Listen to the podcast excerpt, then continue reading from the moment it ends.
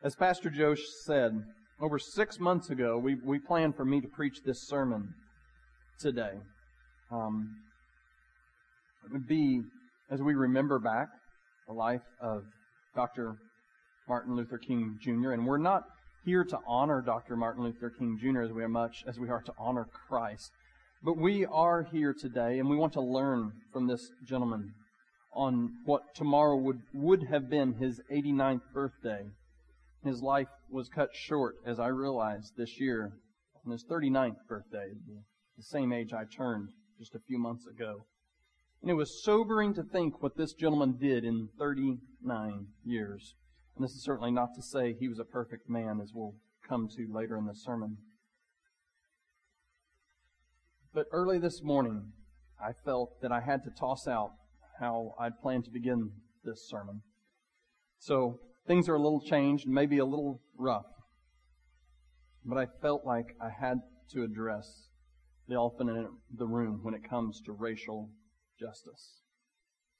And that is that this week two politicians made comment that brought grief to my heart, that hurt my friends, did harm to our image as a nation. First, as I began the week and began preparing this sermon, a state senator from Kansas claimed that illegal drug laws were, quote, originally enacted and then clarified that he believes they are still needed because, quote, one of the reasons why, I hate to say it, was that African Americans, they were basically users, and they basically responded the worst to those drugs because of their character. Makeup, genetics, and whatnot. in his apology, if you can call it that, he said what he really meant to say is some people are just more prone to weakness with drugs. He still holds his position, by the way. As the week continued, our president made a statement about both Haiti and Africa, probably using an expletive. It's hard to imagine that he did not realize that he was making a statement about two places primarily composed of black individuals and said those countries are to be described very poorly. And then he said America needs more immigrants. And his citation was a country which has an overwhelmingly white population. He's failed to recant or deny the explicit term, citing that was just how people talk. And whatever your view of our president, we have a diversity here. As Christians, if our stomachs are not twisted by both of these individuals' remarks, we truly should question our love for our brothers in Christ. The lost of this nation, the lost of the world, and we should wonder based on 1 John. We don't have love for our brothers. What is our spiritual state personally? I don't say this because I want to be disrespectful of our president. He is our president, and I pray for him, and I commend you from Scripture. You must pray for him as a believer. That we must show respect. But I say that because what I was going to say is an introduction to our sermon today was that I don't know that there are any overt racists here or something to that degree, but we all have subvert things. But the reality is there's a blatant racial injustice in our country today. You can't read the, the headlines and not realize that this week. So we want to follow Romans, and we want to follow what it says and respect our leaders. We want to pray for them. But specifically this week, I want to challenge everyone to pray for their repentance as we need to ourselves repent and treat all Americans and all people globally with dignity and respect that they deserve. Racism today may not be what it was in previous years. There's not slavery based on the color of a person's skin, although there certainly is slavery left in America today. We don't have separate water fountains or separate schools although we have separate churches. We do not go around calling people racial slurs and keep our jobs. but the alt-right puts those slurs on signs and the media happily broadcasts it. I, want to quote a man named Jemar Tisby. He said it this way, a preacher. Racism does not go away. It just adapts. We have moved away from slavery and then we moved to Jim Crow and now to de facto racism. Laws have changed, that's good, but hearts have not all changed. And that's what we see working itself out daily and sadly in our lives, not just politicians. So today, we're going to come from more than one passage. We're going to be all over the Bible. Most of y'all know I don't like doing that, even on topical sermons. We're going to be all over the place. We're going to start in Genesis chapter 1, very beginning of the scriptures. It's the, the opening to the Bible. But we're going to be all over the place. And, and this in sermon, I want to be very careful, is not just written for the white individuals here, or the black individuals here, or the Asian, or the Hispanic, or the Pacific Islander, because I know every one of those are represented today. Whatever, whatever other ethnic histories might be here. It's not just for one group. We all need to deal with that wiggling snake of racism, though it was injured many years ago in our country. It's still alive and well, and it's squirming around, and it's angry. It's biting at our hearts, and we're devouring one another. So, what I want to do is come with four different areas, four different scriptures. Um, actually, three different scriptures. The first is a theological concern. We're going to start with what does God say about this? And then we're going to go to ethics. How then do we live? And third, we're going to go to a time of application.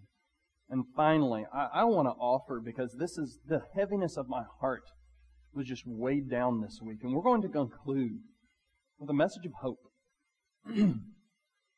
if you've ever heard Dr. Martin Luther King's speeches, and I hope every one of you have and have read, have read his letters from a Birmingham jail.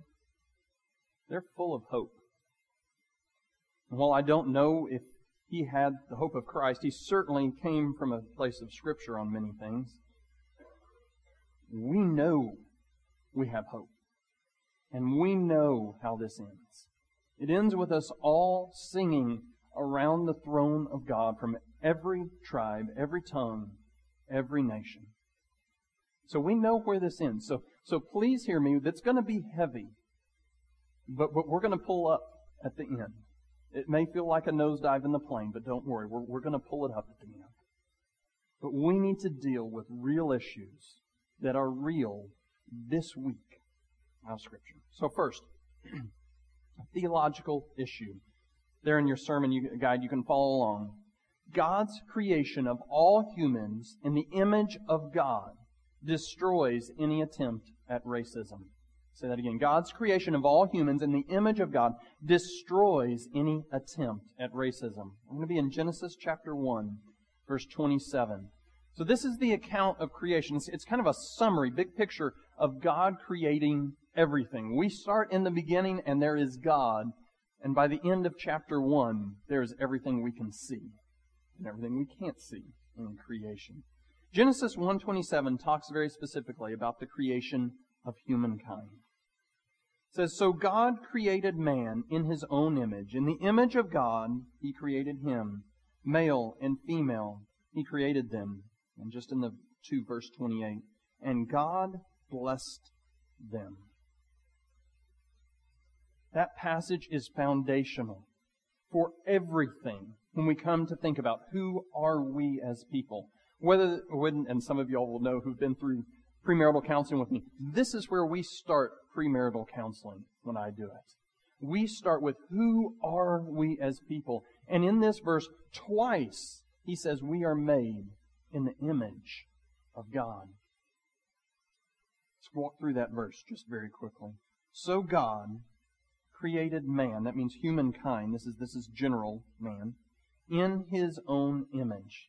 This doesn't mean I physically look like Jesus. Okay, just, just to clarify. I know that should, should be obvious, but we got some kiddos in here too. It doesn't mean my physical facial features look like God or yours.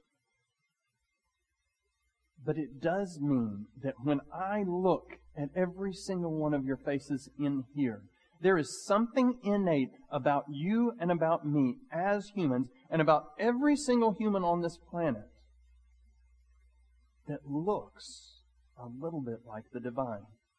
We know God is spirit. Jesus didn't even have a physical body at this point. That's what we celebrate at Christmas. This happens way later. So, so we're not talking about just a physical thing. There's something in the way you can speak and communicate. There's a something in the way you can think. There's something in about the fact that you are spiritual. And there is something about the fact that I can have a relationship with you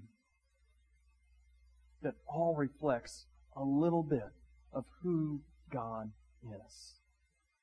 So when I see you, I am denying theological truth. I am denying Scripture if I see you and cannot see anything good about you.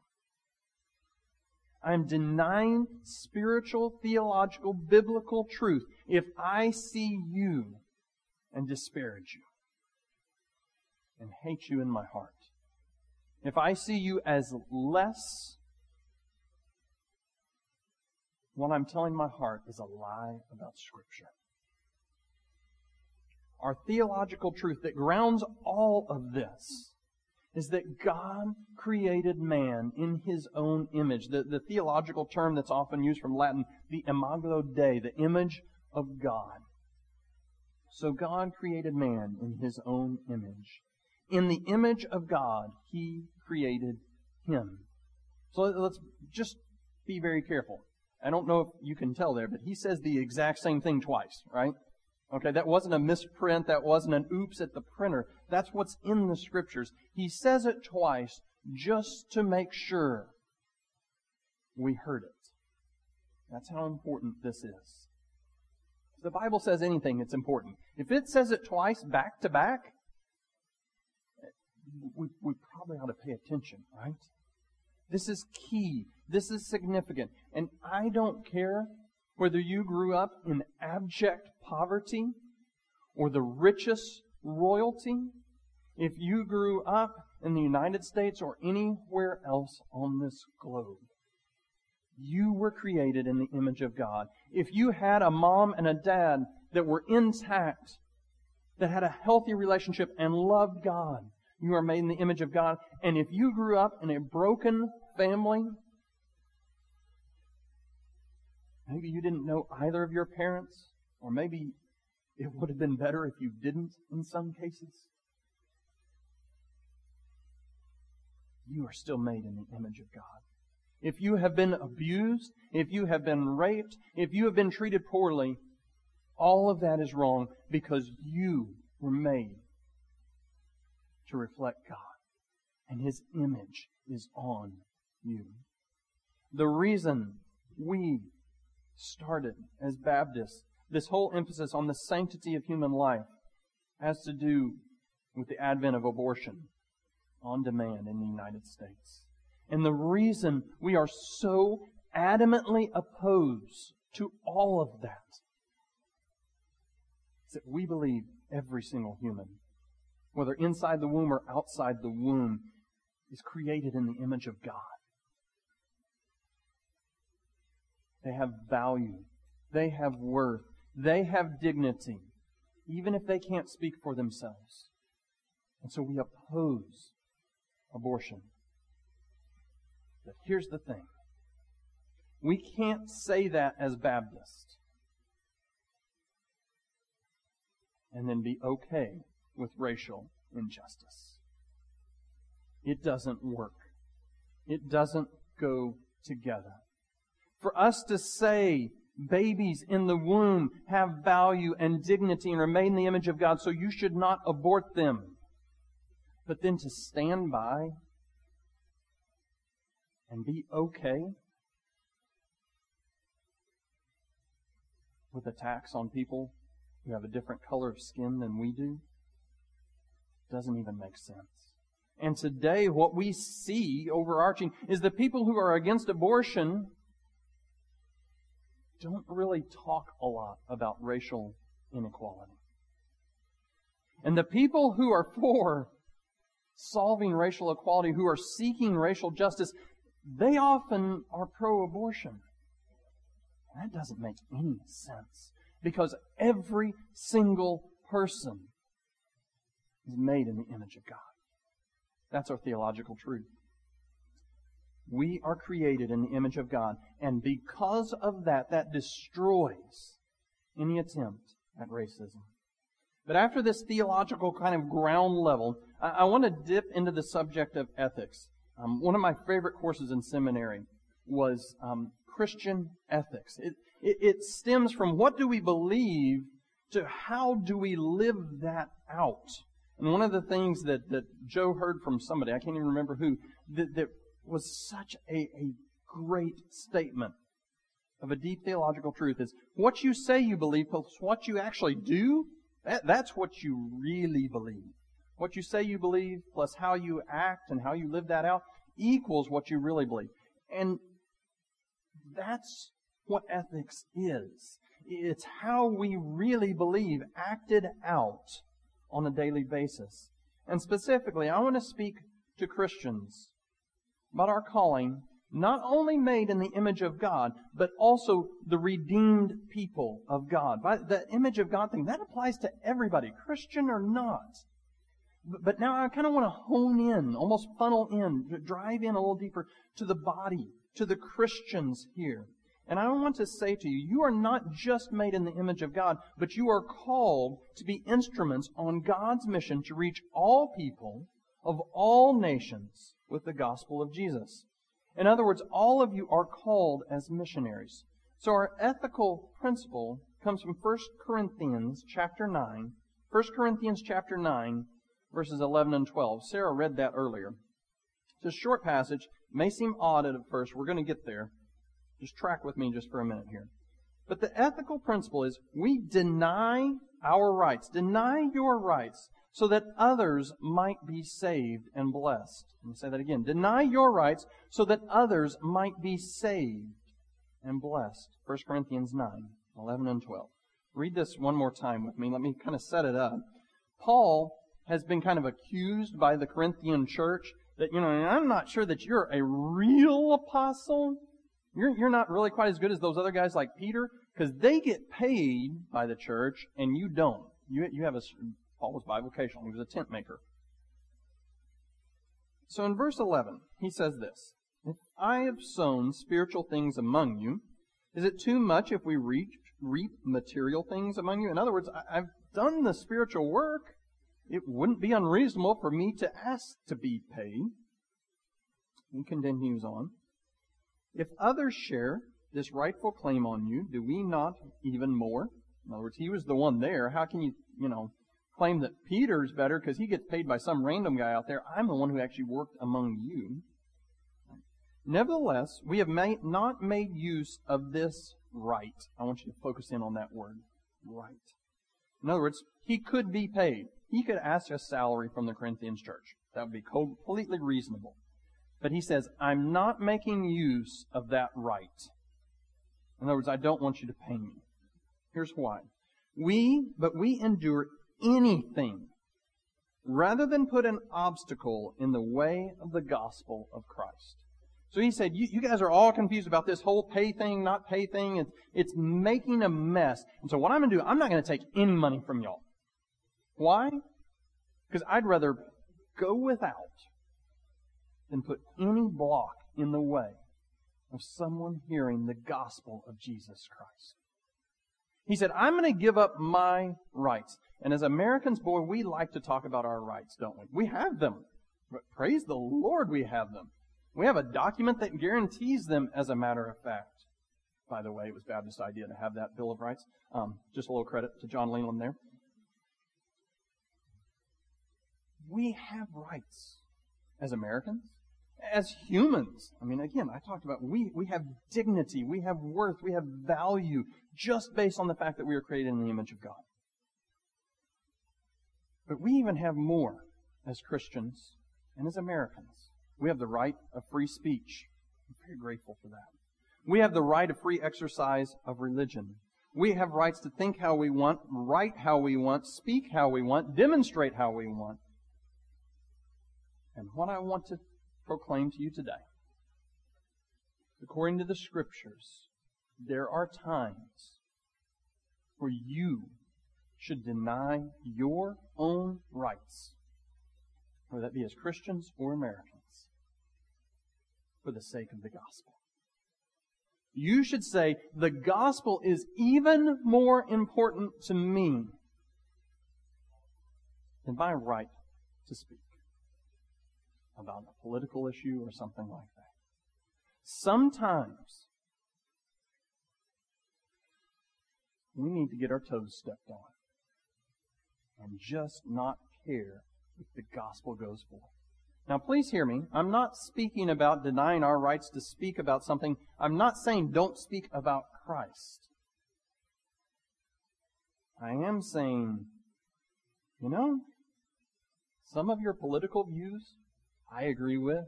Some of your political views I disagree with.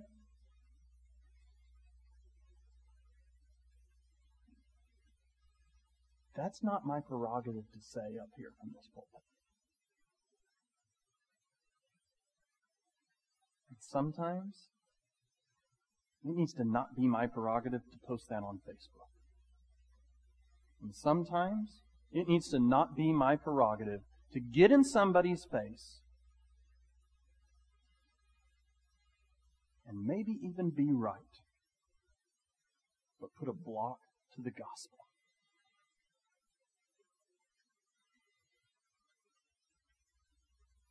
I listened to a gentleman named Lecrae. He's a rapper. I'm sure some of you, like Joe, know of him. Joe loves him. I can't. I, I rap just it just I want to like it, but it just doesn't do anything for me. It's a godly man. I disagree with some of the decisions he's made lately. Um, he Lecrae is black. And he's basically got to the point of just being fed up with white evangelicalism. He said, I'm just done with you guys.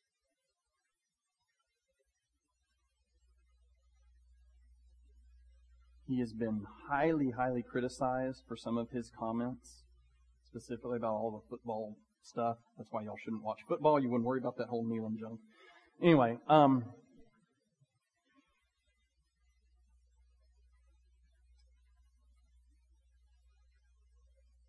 I listened to him for several hours this week.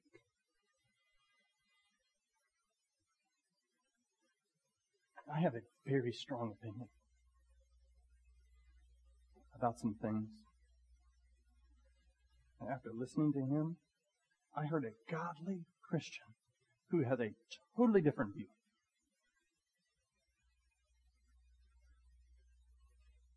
My heart went out to him. I'm not saying he's right. I'm not saying I'm wrong. I'm not saying I'm right either. I'm just saying maybe, maybe I should think before I speak.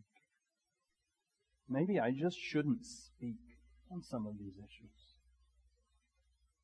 I need to be more careful.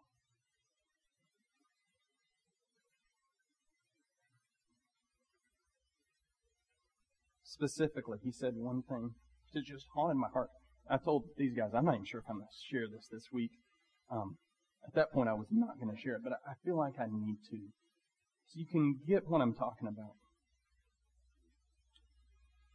From my, I love history. I love reading the group the Black Panthers. Historical organization, not prominent today. Um, they still exist, but, but it was a fairly violent organization. There was a lot that could be said in criticism of them. As a matter of fact, I have never heard anything positive said about them. Do you know what Lecrae said? He said, I didn't grow up hearing about the violence, the anger. He said, you know what I heard about the Black Panthers? I heard my grandma say, that's who brings me food when I'm hungry. In the church? Who's the Black Panthers? He said, I didn't even know about the Black Panthers. I had no idea who they were. All I knew is they brought my grandma food, and that was a good thing. I'm not advocating the Black Panther. Please hear that. That's not a healthy, good organization. Maybe we just need to listen a little more, be a little slower to speak, and, and, and restrain our rights. For the love of our brothers and sisters, and our prayerfully, hopefully, to be brothers and sisters out there, so they might hear the gospel of how deep the Father's love for us. An ethical principle. Give up your rights for the sake of the gospel. So third, application. I've got several things that are quick and we're going to go through them. I'm not going to spend a lot of time on these. That's why I didn't put any blanks or anything like that. But I, I want to challenge our thinking. In some ways, my challenges, my way, my thinking has been challenged this week. One, don't assume everyone thinks and possesses the same information you do. Just gave that example. That's where it came from. And that's, that's a different side of the world, it seems like, to grow up on than what I did. Don't assume everybody thinks just like you do. Don't assume, and I'm going to be specific here, don't assume everybody in this church is a Republican. Please. I'm not saying Republicans are bad Democrats. I'm just saying don't assume that. There may be Christians out there who think very differently than you, and they may have some biblical reasoning for that. Don't, don't, just don't assume that. Listen, talk first. Two, understand that not everyone has had the same opportunities with which you have been blessed. Have y'all seen the video that's circulating out there around Facebook? It's, it's mostly good. There's a couple statements that I'm, but where they, they say we're going to have a race with a bunch of college students. They line them all up. There's, there's all sorts of different colors of skin there. Say, who had a, two parents in their home? And step, take a step forward. Who had this and who had this? And ironically, not exclusively, the people who are Anglo are way ahead of the people who have different skin tones. And they say, okay, now how if we said start the race right now? Who's probably going to win? Well, the people who started way out there ahead.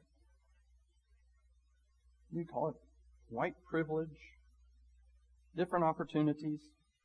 Um, another individual I read said it this way giftings are evenly distributed. Doesn't matter what color your skin are. You might be smart. You might be athletic. You might be amazingly caring. I mean, that just, it doesn't matter. Giftings are evenly distributed, but opportunity is not. We gotta recognize that. Opportunities are not always the same. Third, race and ethnicity is just as much a sanctity of life issue as abortion, rape, slavery, and sexual harassment. We've already hit this a little bit, but it does not make sense to campaign for one and not the others. You can't say this and not this. We need to be careful.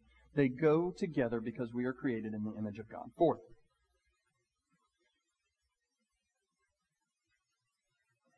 some of our preferences and some of our rights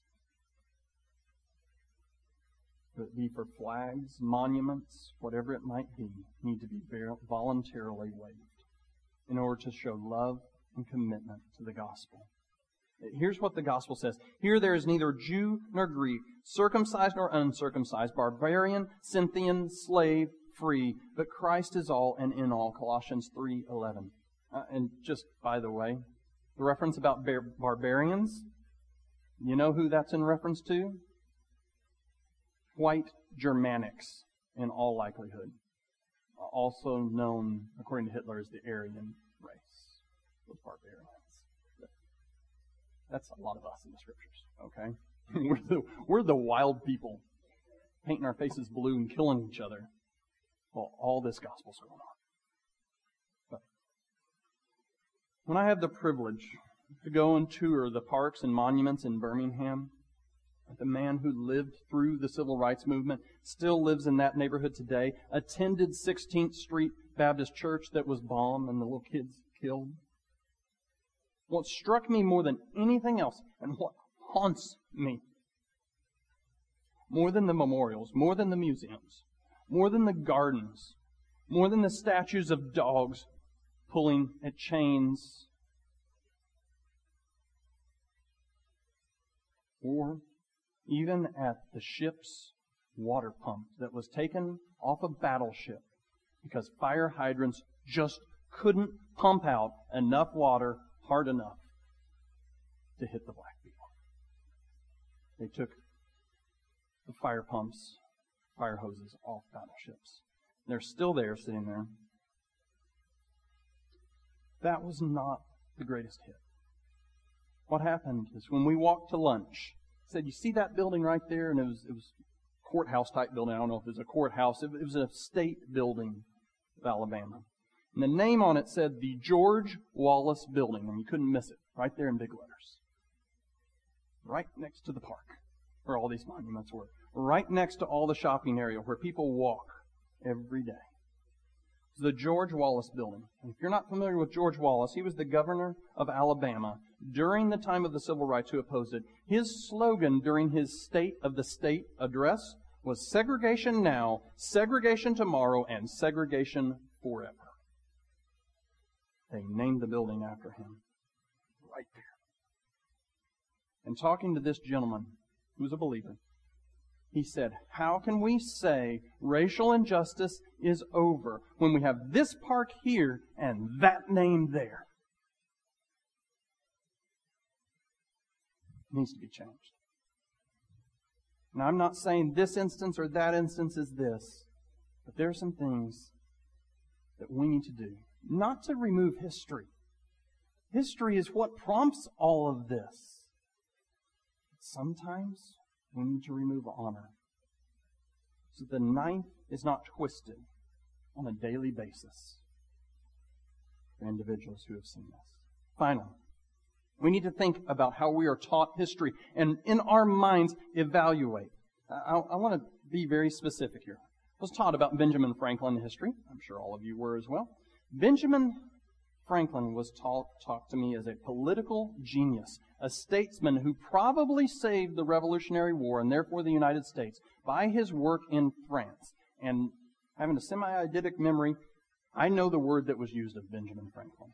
He was called a philanderer in the textbook. In other words, he was sexually immoral in France. That's how he was described. But at the same school, by the same teacher, I was also taught that Dr. Martin Luther King Jr. was an immoral womanizer who had all sorts of bad affiliation, and that's why our school does not recognize his holiday. I hope you see the issue here. You see the racism?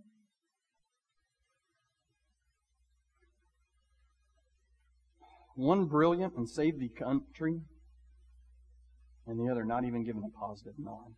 The overt sin of the two was exactly the same sexual immorality, but one is a hero and one is a note to history. Uh, let me point something out. Did you know Martin Luther King Jr. graduated high school at 15, college at 19, seminary at 22? He had his PhD from Boston College, the 37th ranked school in the world, by age 26. I hadn't even started my PhD at that point. He advocated peaceful protest. He opposed those who sought violence without dismissing them harshly. He grew a grass movements, grassroots movement from infancy to sitting in the president's office negotiating peaceful black integration in daily life. I do not claim Martin Luther King Jr. was a great theologian. He wasn't. A great pastor? He was not. A great husband or father? He was not. But he was an amazing leader who changed our country for the better and ended overt legislative racism. We need to check our brains and see how we're being taught. By the way, just for the record, Benjamin Franklin did very well in trade school. Finally, Not only do we need theology, ethics, application, but I want to end on hopefulness as I share. When we look around the world and it looks grim, we need to remember Christ died for sin. Romans 5, 6 through 11. Christ died for sin, and that includes my sin and the sins of those who are evil to you. Christ died for sin, and that includes my sin and the sins of those who are evil to you. Romans 5, 6 through 11. Let me read this for us. For while we were weak, at the right time, Christ died for the ungodly. For one will scarcely die for a righteous person, though perhaps for a good person one would dare even to die. But God shows His love for us in that while we were still sinners, Christ died for us. My friend, if you're not a believer here, you're just checking out the church. That is the gospel. That is the message. That is our one trick pony. Jesus died for your sins. Trust Him and be saved. Since therefore we now have been justified by His blood, much more shall we be saved by Him from the wrath of God. For if while we were still enemies we were reconciled by God by the death of His Son, much more now that we are reconciled shall we be saved by his life. More than that, so again, if you're saved, this is your position. More than that, now, we rejoice in God through our Lord Jesus Christ, through whom we have now received reconciliation. So today, because of what Christ has done, even if everything else falls, we rejoice. He died for our sins. So let me say something to two groups of people same people, different aspects. You will fail. I will fail. There will be dumb things we do, not intentionally, maybe even intentionally, that harm another brother or sister or human out there by our words, our actions, or our lack of actions. Actively by what we do, passively by not acting righteously and lovingly when we should. But Jesus died for you so you don't pay the penalty for that sin. That racial joke we told before we knew better is covered by the blood of Christ. Praise God. He covers our failures with His death and He gives you His righteousness. But, but let me say something else. People will fail you and will sin against you. That sin is too covered by the blood of Jesus. That doesn't mean necessarily that they are saved, but it does mean that you don't have to enact vengeance because God's already got that covered. It means we don't have to violently raise up. The violence done to Jesus Christ on the cross was enough, even for all those sins. We can respond in forgiveness and righteousness like acts of peace, which was one of the good legacies of Martin Luther King Jr. And he shared that with us as a nation. So let me challenge us today. Take this in. Remember the image of God. Every time you look at your son, your daughter, your spouse, your coworker, the guy being obnoxious driving down Nolensville Road, especially about people who might be different than you. Let's pray. We're going to move into a time of the Lord's Supper as our deacons make their way forward. God, we come. This is a heavy sermon, but we praise you and your name and your glory, for you bore a much heavier burden on that cross. And as the hymn writer could say, our sin Oh, the bliss of this glorious thought was nailed to the tree and we bear it no more. Lord, our sins of racism, hate, standing by silent when we should have spoken, and opening our big mouths when we should have been silent. They were nailed to the tree, and we bear them no more. And so we say, Praise the Lord. Praise you, Lord, O my soul. And Lord, as we come now to this time, taking in your supper, the Lord's Supper, the sign of unity among Christians, particularly our church. We thank you for the blood of Jesus Christ that covers all our sin. And that you will even take care of those sins done against us. Thank you. We do not deserve this. We praise your name, God, for what you have done, the body, the blood of Christ for us. It is because of this work you have completed, Jesus, we pray. Amen.